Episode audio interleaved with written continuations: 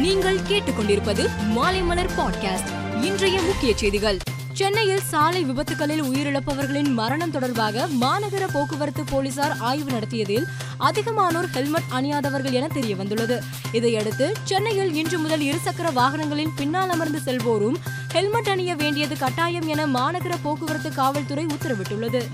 சென்னையில் உள்ள முன்னூற்றி பனிரெண்டு போக்குவரத்து சந்திப்புகளிலும் இன்று முதல் அதிரடி சோதனை நடத்தப்படும். அப்போது மோட்டார் சைக்கிளில் ஹெல்மெட் அணியாமல் செல்பவர்களை மடக்கி பிடித்து அபராதம் விதிக்கப்படும் என கூறப்பட்டுள்ளது. சென்னையில் நானூற்றி ஒன்று அம்மா உணவகங்கள் மாநகராட்சி மூலம் தற்போது செயல்பட்டு வருகின்றன. ஒரு சில அம்மா உணவகங்களில் தினமும் ரூபாய் முன்னூறு ரூபாய் ஐநூறு என்ற அளவில் விற்பனை நடைபெறுவதால் அங்கு பணிபுரியும் ஊழியர்களின் சம்பளத்திற்கே அவை போதுமானதாக இல்லை. இதையடுத்து அம்மா உணவகங்களின் சரிந்த விற்பனையை அதிகரிக்க மண்டலம் வாரியாக கடைகளுக்கு இலக்கு நிர்ணயிக்கப்பட உள்ளது. ஒவ்வொரு கடைகளில் நடைபெறும் மூன்று மாத விற்பனையின் அடிப்படையில் தினமும் குறிப்பிட்ட அளவுக்கு உணவு தயாரித்து விற்பனை செய்ய வேண்டும் என அறிவுறுத்தப்படுகிறது. ஜப்பான் பிரதமர் ஃபுமியோ கிஷிடாவின் அழைப்பின் காரணமாக பிரதமர் நரேந்திர மோடி அந்நாட்டிற்கு இரண்டு நாட்கள் பயணம் மேற்கொண்டார். இன்று டோக்கியோ சென்றடைந்த பிரதமர் மோடி இந்தியா அமெரிக்கா ஜப்பான் மற்றும் ஆஸ்திரேலிய நாடுகள் இடம்பெற்றுள்ள குவாட் அமைப்பின் உச்சி மாநாட்டில் பங்கேற்கிறார்.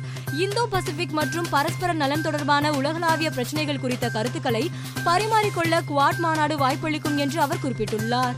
தலைநகர் டெல்லியில் இன்று அதிகாலை பல்வேறு பகுதிகளில் இடியுடன் கூடிய கனமழை பெய்து வருகிறது. டெல்லி என்சிஆர் அதை ஒட்டிய பகுதிகளில் மணிக்கு அறுபதிலிருந்து தொண்ணூறு கிலோமீட்டர் வேகத்தில் பலத்த காற்றுடன் கூடிய மழை தொடரும் என்று இந்திய வானிலை ஆய்வு மையம் தெரிவித்துள்ளது. இதனால் மக்கள் வீட்டுக்குள்ளேயே இருக்கவும் பயணத்தை தவிர்க்குமாறும் அறிவுறுத்தப்பட்டுள்ளது. மேலும் டெல்லி இந்திரா காந்தி சர்வதேச விமான நிலையத்தில் விமான சேவை பாதிக்கப்பட்டுள்ளது. விமான புறப்பாடு மற்றும் வருகை குறித்த தகவல்களுக்கு சம்பந்தப்பட்ட விமான நிறுவனங்களை தொடர்பு கொள்ளுமாறு பயணிகளை விமான நிலைய அதிகாரிகள் கேட்டுக்கொண்டுள்ளனர். சவுதி அரேபியாவில் தற்போது மீண்டும் கொரோனா பரவல் அதிகரிக்க தொடங்கியுள்ளது.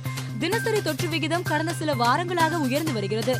இதையடுத்து சவுதி அரேபிய மக்கள் இந்தியா லெபனான் சிரியா துருக்கி ஈரான் ஆப்கானிஸ்தான் உள்ளிட்ட பதினாறு நாடுகளுக்கு செல்ல தடை விதிக்கப்பட்டுள்ளது.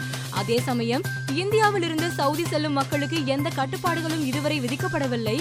மேலும் உலக நாடுகளில் பரவி வரும் குரங்கம்மை வைரஸ் குறித்து கண்காணித்து வருவதாகவும் சவுதி அரசு தெரிவித்துள்ளது. இலங்கையில் கடந்த இரண்டாயிரத்தி இருபதாம் ஆண்டு ஆகஸ்ட் மாதம் நடந்த பொதுத் தேர்தலில் கிடைத்த வெற்றியை தொடர்ந்து அதிபருக்கு கட்டுப்பாடற்ற அதிகாரங்கள் வழங்கி அரசியல் சாசனத்தில் திருத்தம் செய்யப்பட்டது. நாடாளுமன்றத்துக்கு அதிபரை விட கூடுதல் அதிகாரங்களை வழங்கிய பத்தொன்பதாவது திருத்தமும் ரத்தானது. தற்போது இலங்கையில் கடுமையான பொருளாதார நெருக்கடிக்கு எதிராக மக்கள் போராட்டத்தை தொடங்கியுள்ளது. இந்நிலையில் அதிபருக்கு அதிக அளவிலான அதிகாரங்களை வழங்கிய அரசியல் சாசனத்தின் இருபது ஏ பிரிவை செல்லாதது ஆக்கும் வகையில் அரசியல் சாசனத்தின் இருபத்தி ஓராவது திருத்தத்துக்கான மசோதா மந்திரி சபை கூட்டத்தில் இன்று ஒப்புதலுக்கு வைக்கப்படும் என்று நிதித்துறை மந்திரி டாக்டர் விஜயதாச ராஜபக்சே தெரிவித்துள்ளார். இந்திய வீரர் தினேஷ் கார்த்திக் தனது மோசமான ஆட்டத்தின் காரணமாக இரண்டாயிரத்தி பத்தொன்பதாம் ஆண்டு உலக கோப்பைக்கு பிறகு இந்திய அணியில் இடம்பெறவில்லை.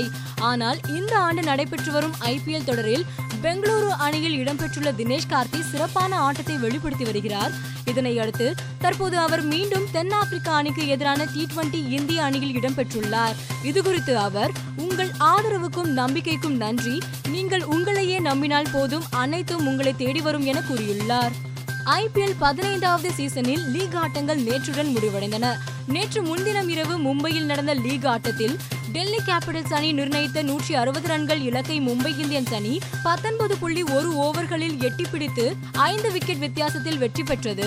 இந்த ஆட்டத்தில் டெல்லி ஜெயித்திருந்தால் அந்த அணி பிளே ஆஃப் சுற்றுக்கு முன்னேறி இருக்கும். ஆனால் டெல்லி தோல்வி கண்டதால் ராயல் சேலஞ்சர்ஸ் பெங்களூரு அணிக்கு பிளே ஆஃப் அதிர்ஷ்டம் கிட்டியது. இது தொடர்பாக பெங்களூரு வீரர் விராட் கோலி கூறுகையில் இது நம்ப முடியாத ஒன்று. நாங்கள் பிளே ஆஃப் சுற்றுக்கு முன்னேற உதவிய மும்பை அணிக்கு நன்றி. இந்த ஆட்டத்தை எப்போதும் நினைவில் வைத்திருப்போம் என தெரிவித்தார். மேலும் செய்திகளுக்கு மாலைமலர் டாட் காமை பாருங்கள்.